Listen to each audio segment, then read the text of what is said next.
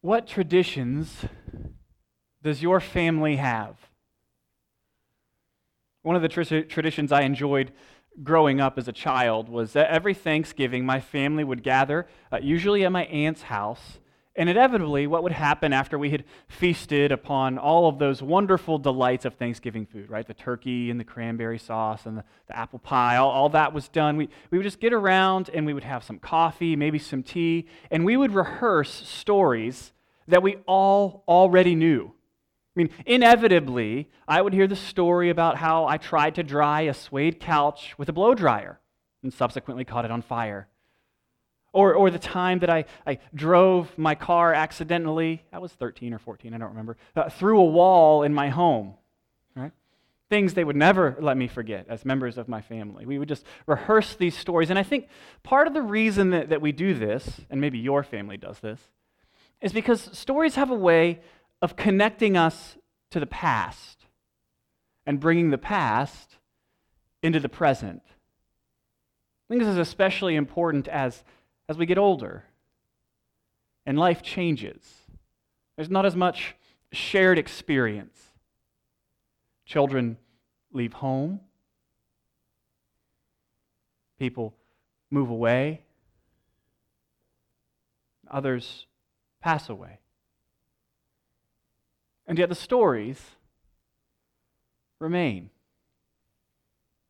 They have a way of reminding those present of a shared past, of their identity as a family, of a way of renewing our love and affection for one another.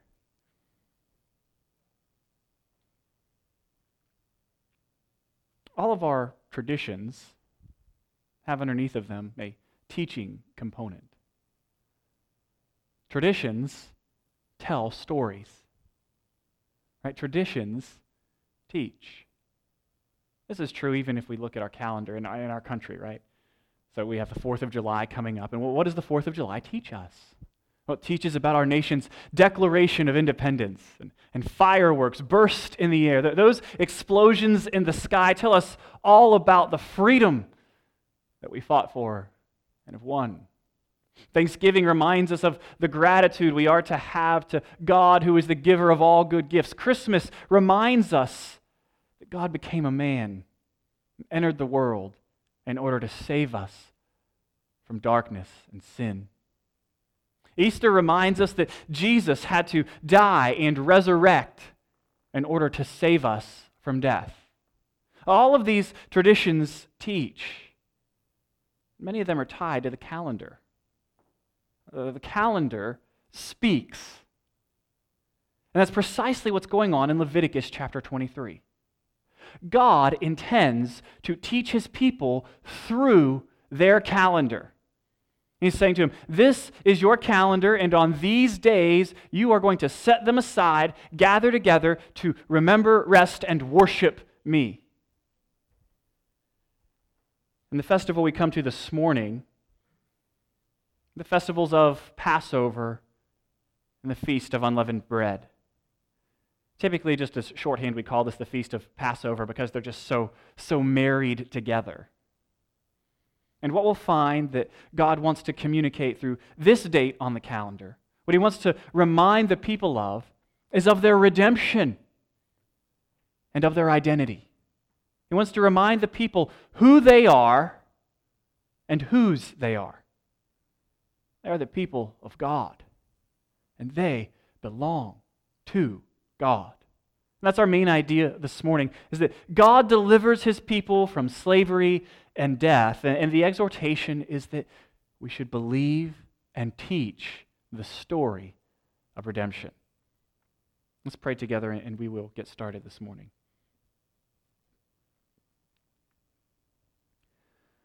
Father, we come to you confessing our forgetfulness. In the midst of our smiling prosperities, we are prone to take no thought of you. In our embarrassment of riches, we become fat and happy. and fail to give you the praise and worship that you are due. In the midst of our busy lives, we choose other things rather than focusing our attention on you. Forgive us. Change us. Help us to center ourselves on Christ alone. Set our affections once more again this Lord's Day on Christ as we remember our redemption and renew our commitment to you and to one another.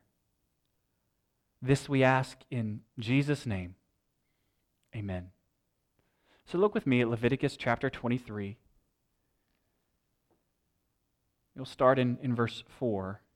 Remember, uh, everything has been predicated on the Sabbath. The whole chapter is organized around the number seven. Seven festivals. Verse 4 These are the Lord's appointed times, the sacred assemblies you are to proclaim at their appointed times. The Passover to the Lord comes in the first month at twilight on the 14th day of the month. The festival of unleavened bread to the Lord is on the 15th day of the same month. For seven days you must eat unleavened bread. On the first day, you are to hold a sacred assembly. You are not to do any daily work. You are to present a fire offering to the Lord for seven days. On the seventh day, there will be a sacred assembly. Do not do any daily work.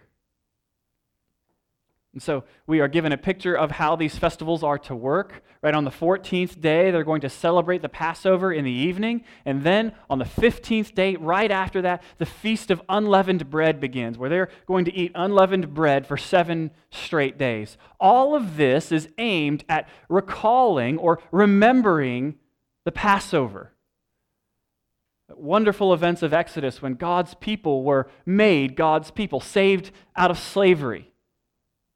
And to get a, a better feel for the story that undergirds this festival that is ordained in Leviticus 23, we're going to turn our attention back to a people in slavery, plagues,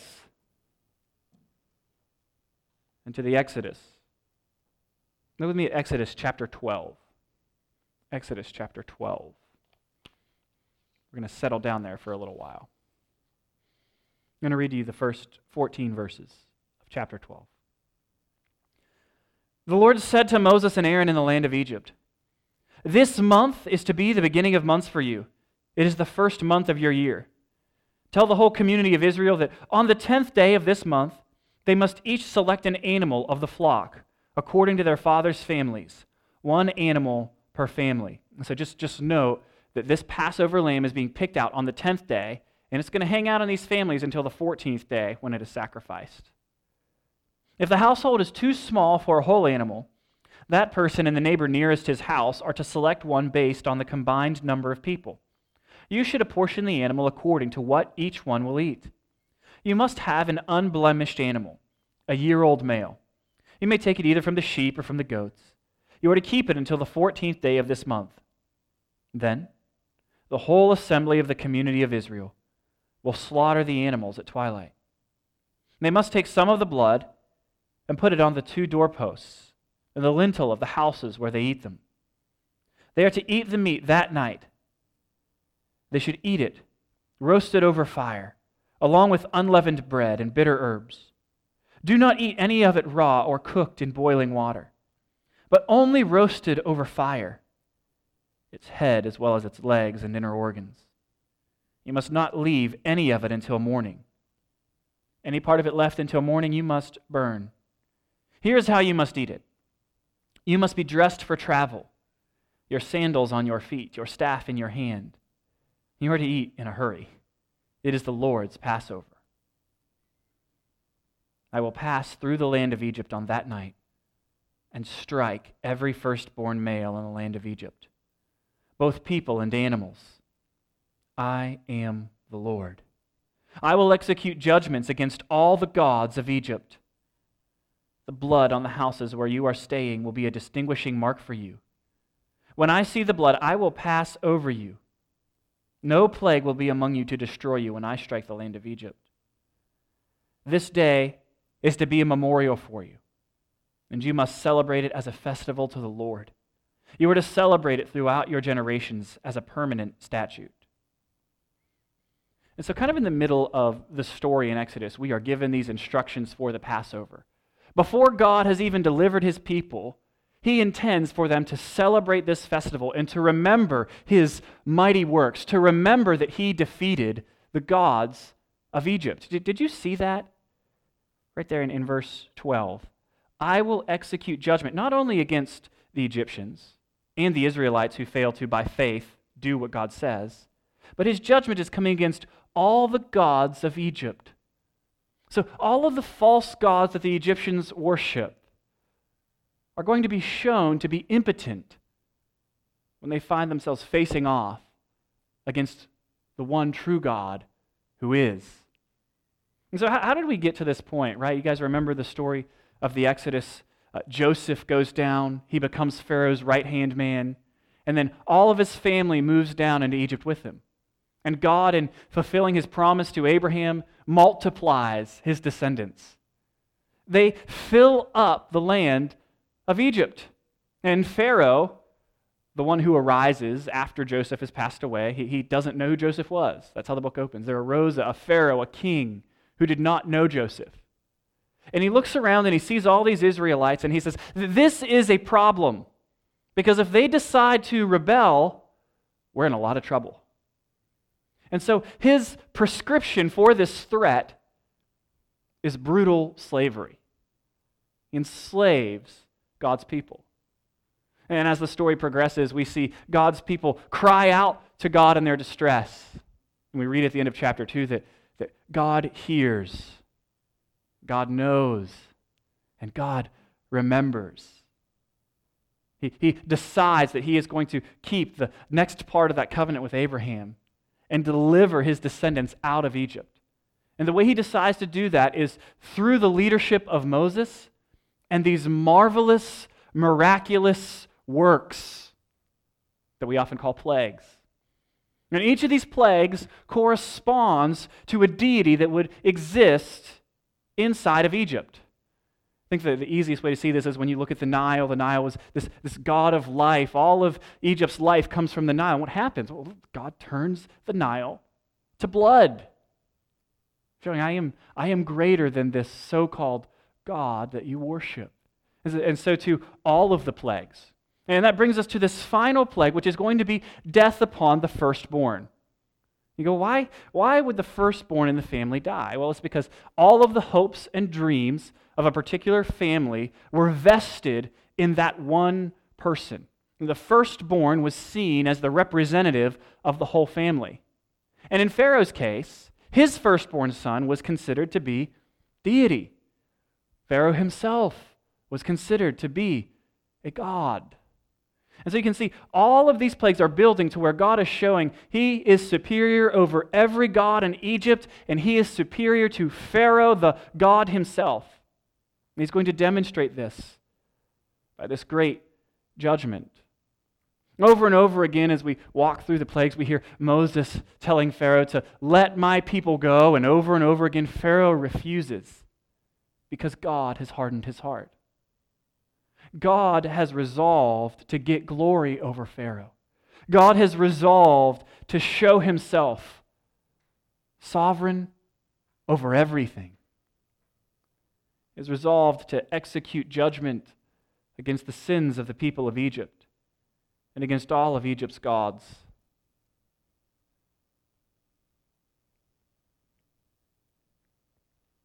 We read in verse 23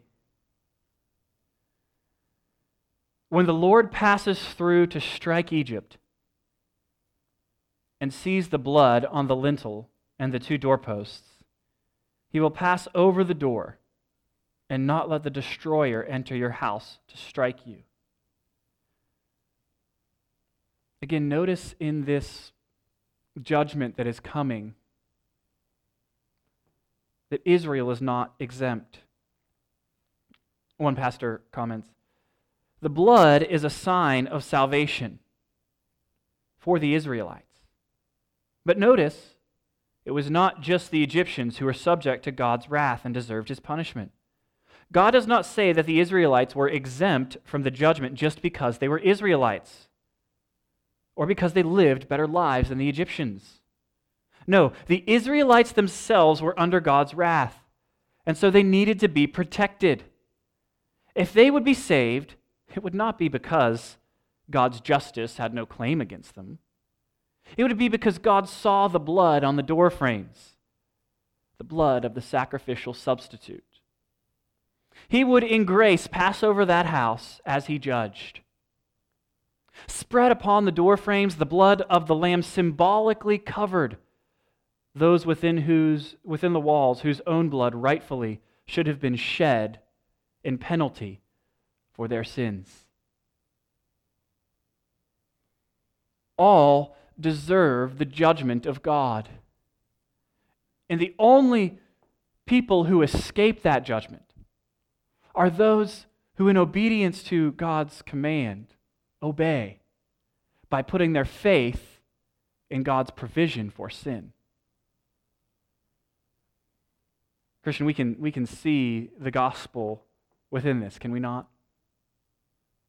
Substitution is at the very heart of both sin and salvation. I mean, the essence of sin is man substituting himself for God, while the essence of salvation is God substituting himself for man.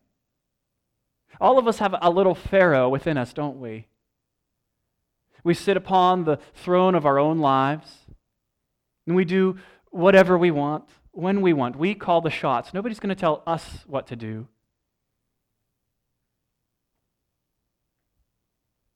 Not even God. We've got, we've got the role of ruler in our lives covered, God. No, thank you. Little pharaohs governing our own universes, following our hearts rather than listening to God's voice. We are treasonous subjects who deserve the king's judgment, and yet God does not end us immediately. Does not hang us as traitors, but instead, by his grace, resolves to save us by sending Christ Jesus to hang on the cross in our place for our sins. Those who are saved are, are those who take shelter beneath the blood of Christ by confessing him as Lord and Savior by following him in the obedience of baptism. The people of God, those who are saved, are those who have faith in God's promises and take hold of those promises by putting their faith in a substitute that God has provided. If you're here and you don't know Jesus, take shelter beneath the blood of the Lamb before it's too late. Don't be like Pharaoh who obstinately refused to listen to what God had said over and over and over again. Because eventually God's patience runs out. Eventually, the clock strikes midnight on God's patience, and judgment falls. Look with me at verse 29. Now at midnight, the Lord struck every firstborn male in the land of Egypt, from the firstborn of Pharaoh who sat on his throne to the firstborn of the prisoner who was in the dungeon, and every firstborn of the livestock.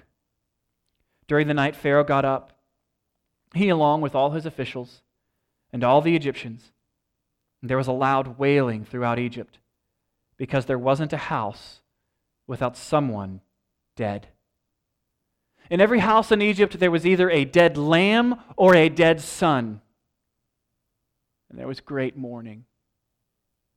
Those who refused the mercy of God, who refused to shelter beneath the blood of a substitute, found themselves underneath of God's just punishment. Death came. And the response of Pharaoh and the Egyptians is to say to the Israelites, Get out. Get out of here as fast as you can. And the Israelites, as they're leaving, they're leaving so quickly, there's not even enough time for bread to rise. Right? See the unleavened piece of this? That's how quickly they're leaving. And it, it is a funny note. They ask the Egyptians for things on their way out. Like, hey, can I have some of that gold before I go? No. Yes, yes, take the gold, take my gems, take all that you need, just, just go. And so they plunder the Egyptians in fulfillment of God's promise. I think back in chapter 4. There's also another interesting note as they leave Egypt in this mass exodus. We read in verse 38 A mixed multitude or crowd also went up with them along with huge number of livestock, both flocks and herds. And so what we see is that the only people, the, the people leaving Egypt are not just Israelites. There are also Egyptians and people from other backgrounds. It is a mixed multitude. Other people have seen who this God is. They've seen these signs and these wonders, and they've said, hey, if this God can do this to Egypt and to Pharaoh, he must be the true God. And they go out with the Egyptians. And so we see again uh, pieces of that promise to Abraham being fulfilled even now in Exodus as the descendants of Abraham being, bring blessing to the nations, to those who would have faith.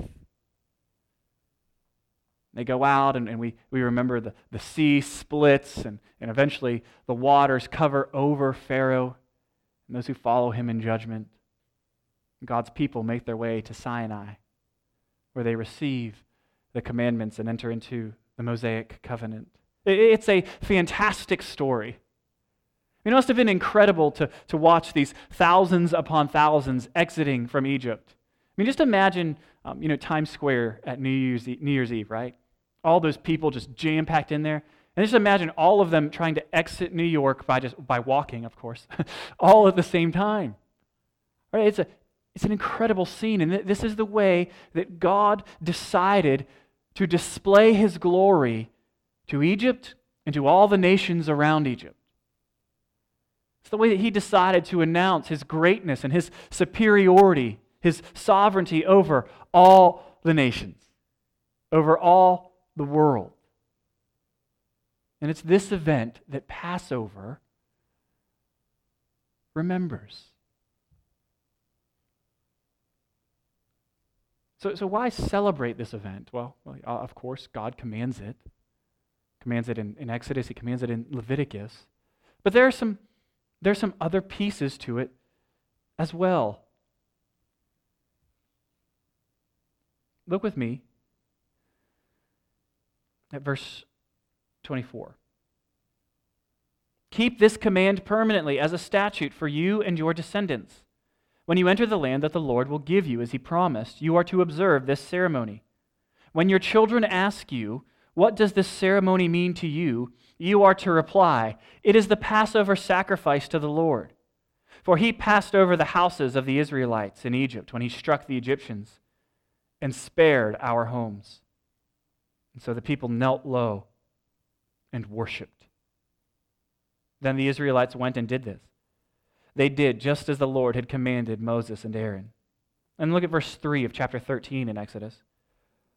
Moses said to the people, Remember this day when you came out of Egypt, out of the place of slavery, for the Lord brought you out of here by the strength of his hand. And so we can see that they're keeping this festival in order to remember what God has done and to renew their commitment to the Lord. They're remembering their identity as God's people. They are remembering their love for God. And they are recommitting, they're re upping, they're renewing their covenant with the Lord. They're saying, We still need God's gracious provision. We still need fellowship with God if we are to survive as a people. It's a wonderful celebration. The meal also had a teaching mechanism in it. Right? You're supposed to say, uh, when a, child will eventually ask, What does this ceremony mean to you? Why do we do this? And the response is to be, It is the Passover sacrifice to the Lord. For he passed over the houses of the Israelites in Egypt when he struck the Egyptians and spared our homes. There's another version of it in chapter 13 that says, Why is this night different from any other night? And the response is, It is because of what the Lord did for me. The meal is to teach about God. It keeps some from forgetting who God is and who they are, and it teaches others who have not yet understood the story of redemption that they can have that story as their own.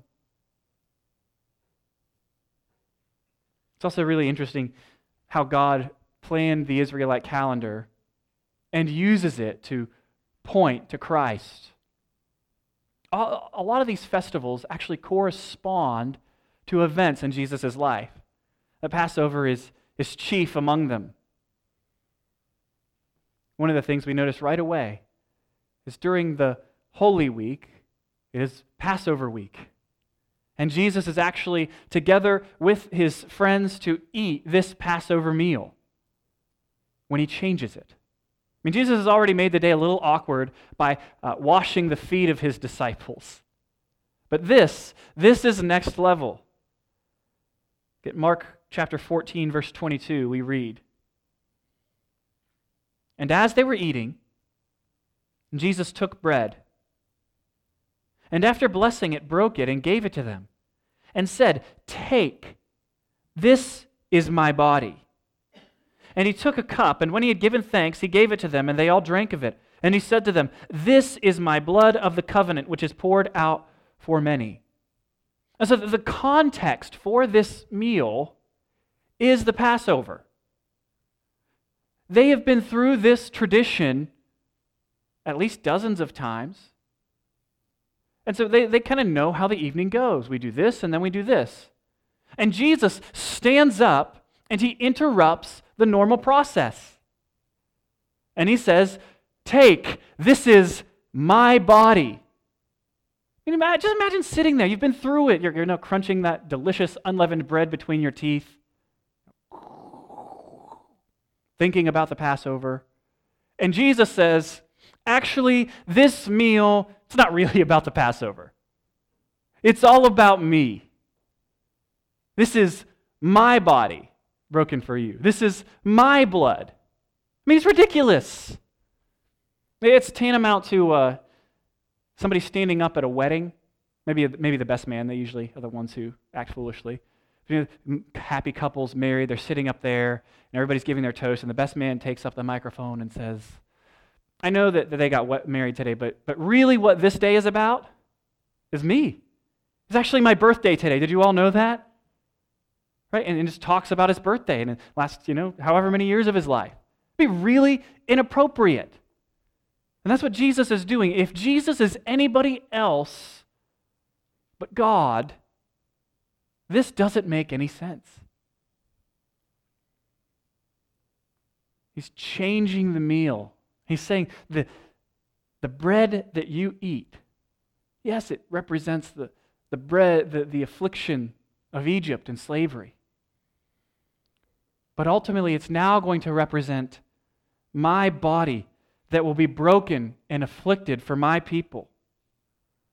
This wine will represent not the blood that was spread upon wooden doorways, but my blood, which will be splattered upon a wooden cross. This meal anticipates what Jesus will do for his people, how Jesus will procure for us salvation from a greater slavery than that experienced by Israel, a slavery to sin. And how he will free us from a greater enemy than Egypt, death itself. This is a story. The, the Lord's Supper the transformed Passover tells the story of the greatest exodus there ever was. God's ransoming and rescuing of his people out of death and into life.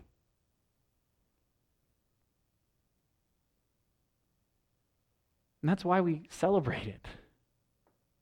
Celebrate it because it causes us to remember that which we so easily forget.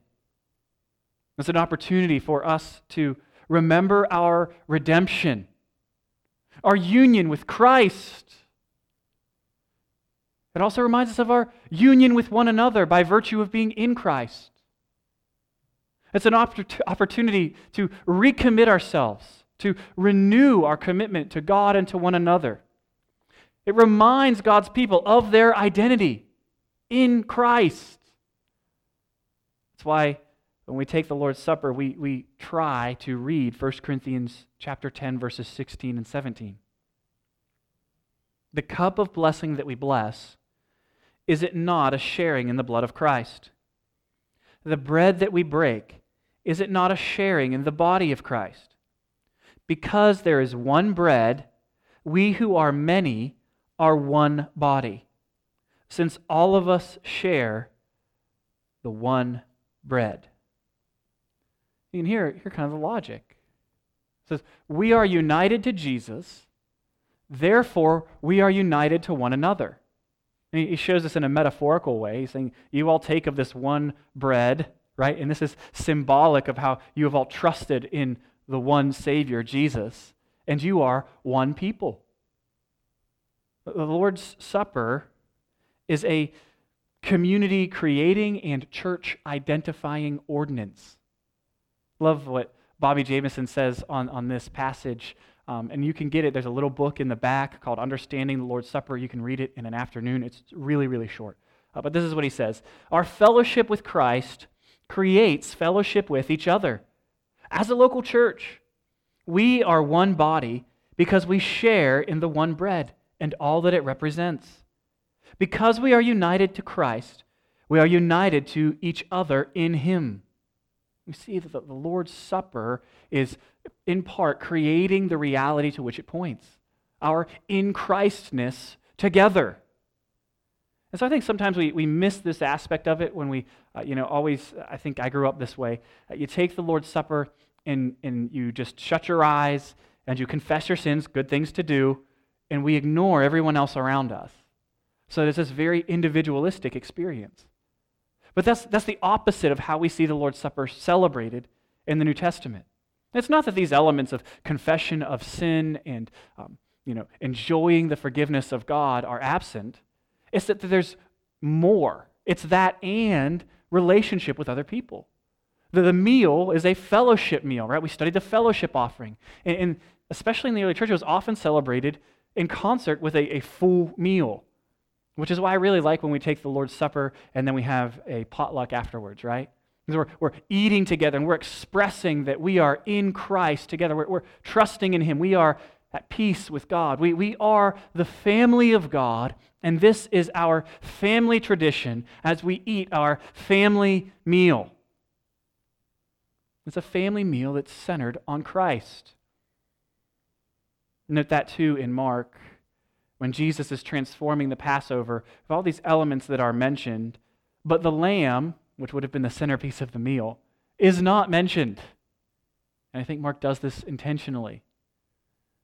The lamb of the God on the table is not mentioned because the lamb of God is at the table.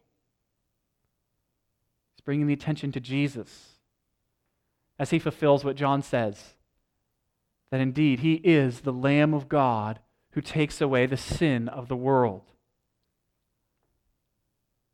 We see this even more clearly in John 19. You can turn there with me if you like. John 19. Jesus, already having celebrated the supper and been arrested, comes before Pilate. And we read then Pilate took Jesus and had him flogged. The soldiers also twisted together a crown of thorns and put it on his head and clothed him in a purple robe. And they kept coming up to him and saying, Hail, King of the Jews! We're slapping him in the face. Pilate went outside again and said to them, Look, I'm bringing him out to you to let you know that I find no grounds for charging him.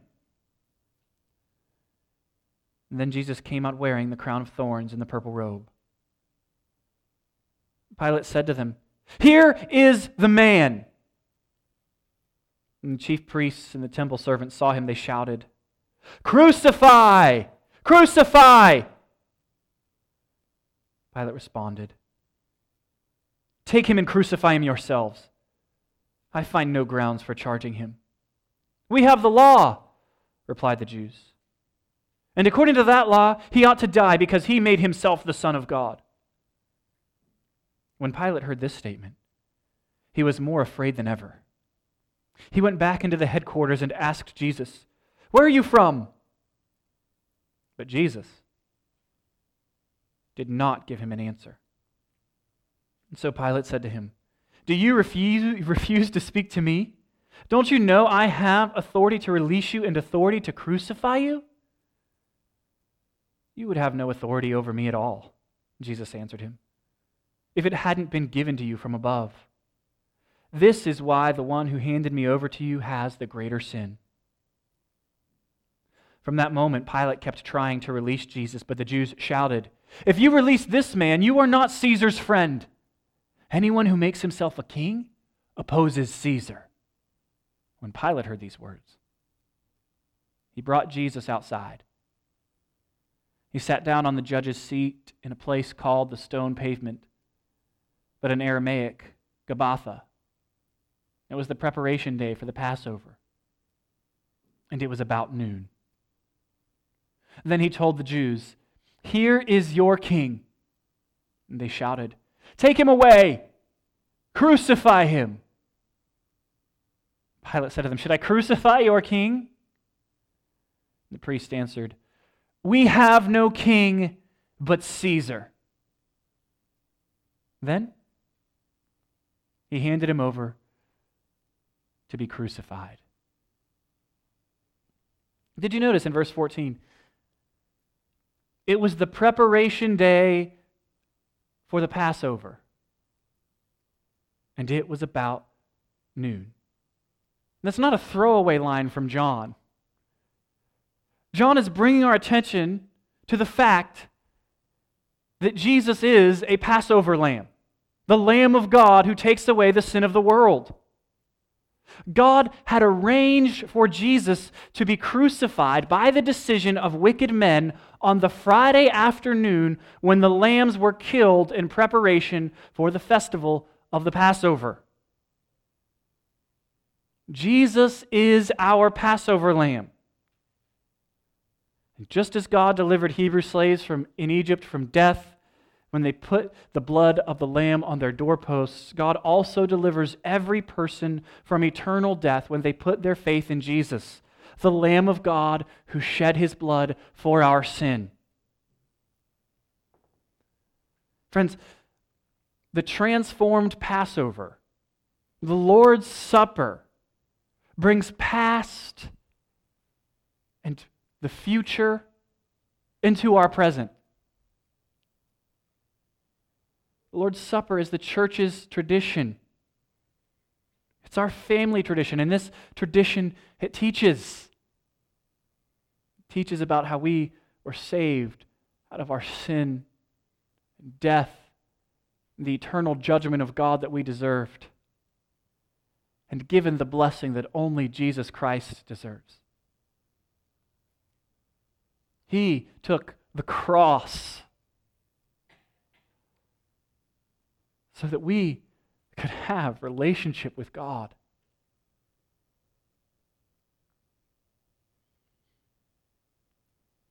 Lord's Supper reminds us of that past, brings it into the present. And it reminds us of the future when Christ will return alive to make all things new, when he will return to put an end to sin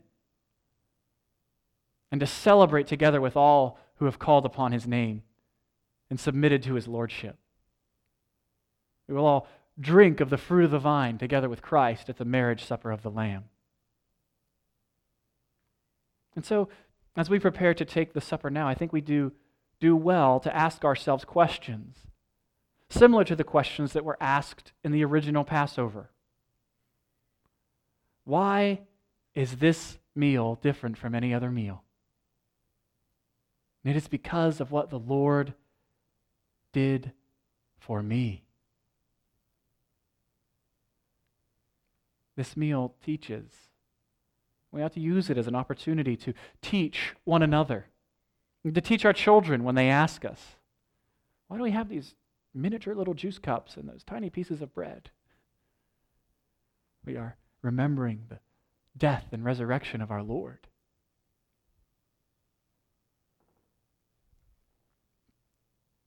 The meal teaches.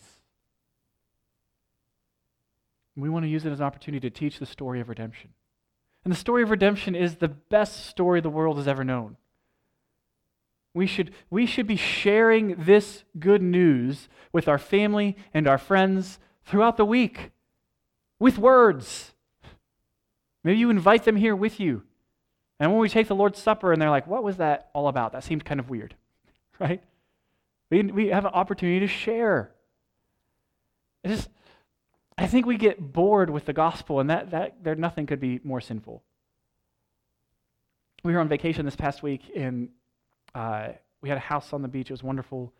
And uh, Elliot called to me one day, and he said, Look, look, you've got to come see this. It's amazing. It's amazing. Come and see, come and see. And so, so I, you know, I, I get myself up and I, I go out to see what he wants to point out. He says, Down there, down there. And I see a bunch of sand, of course. I'm like, Okay, yeah, sand. It's great. Cool.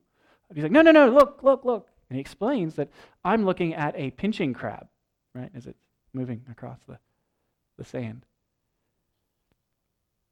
And I thought, this is how excited I should be about knowing Jesus Christ.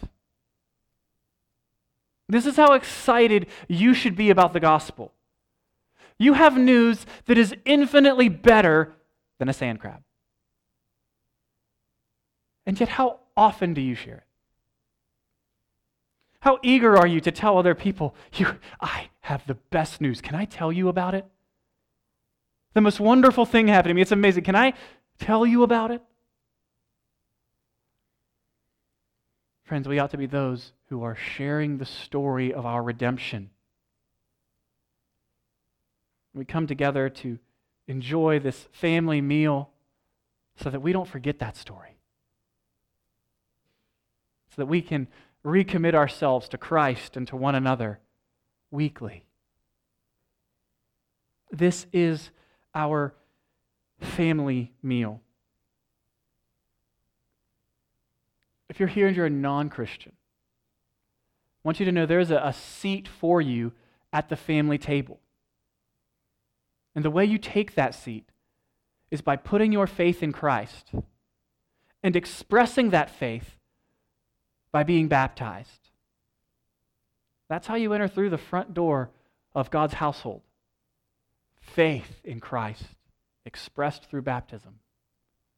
And then, weekly, you will sit with us and enjoy this family meal as we eat and drink to the glory of Christ Jesus, who is our Passover lamb and our resurrected King, who was and is and is to come.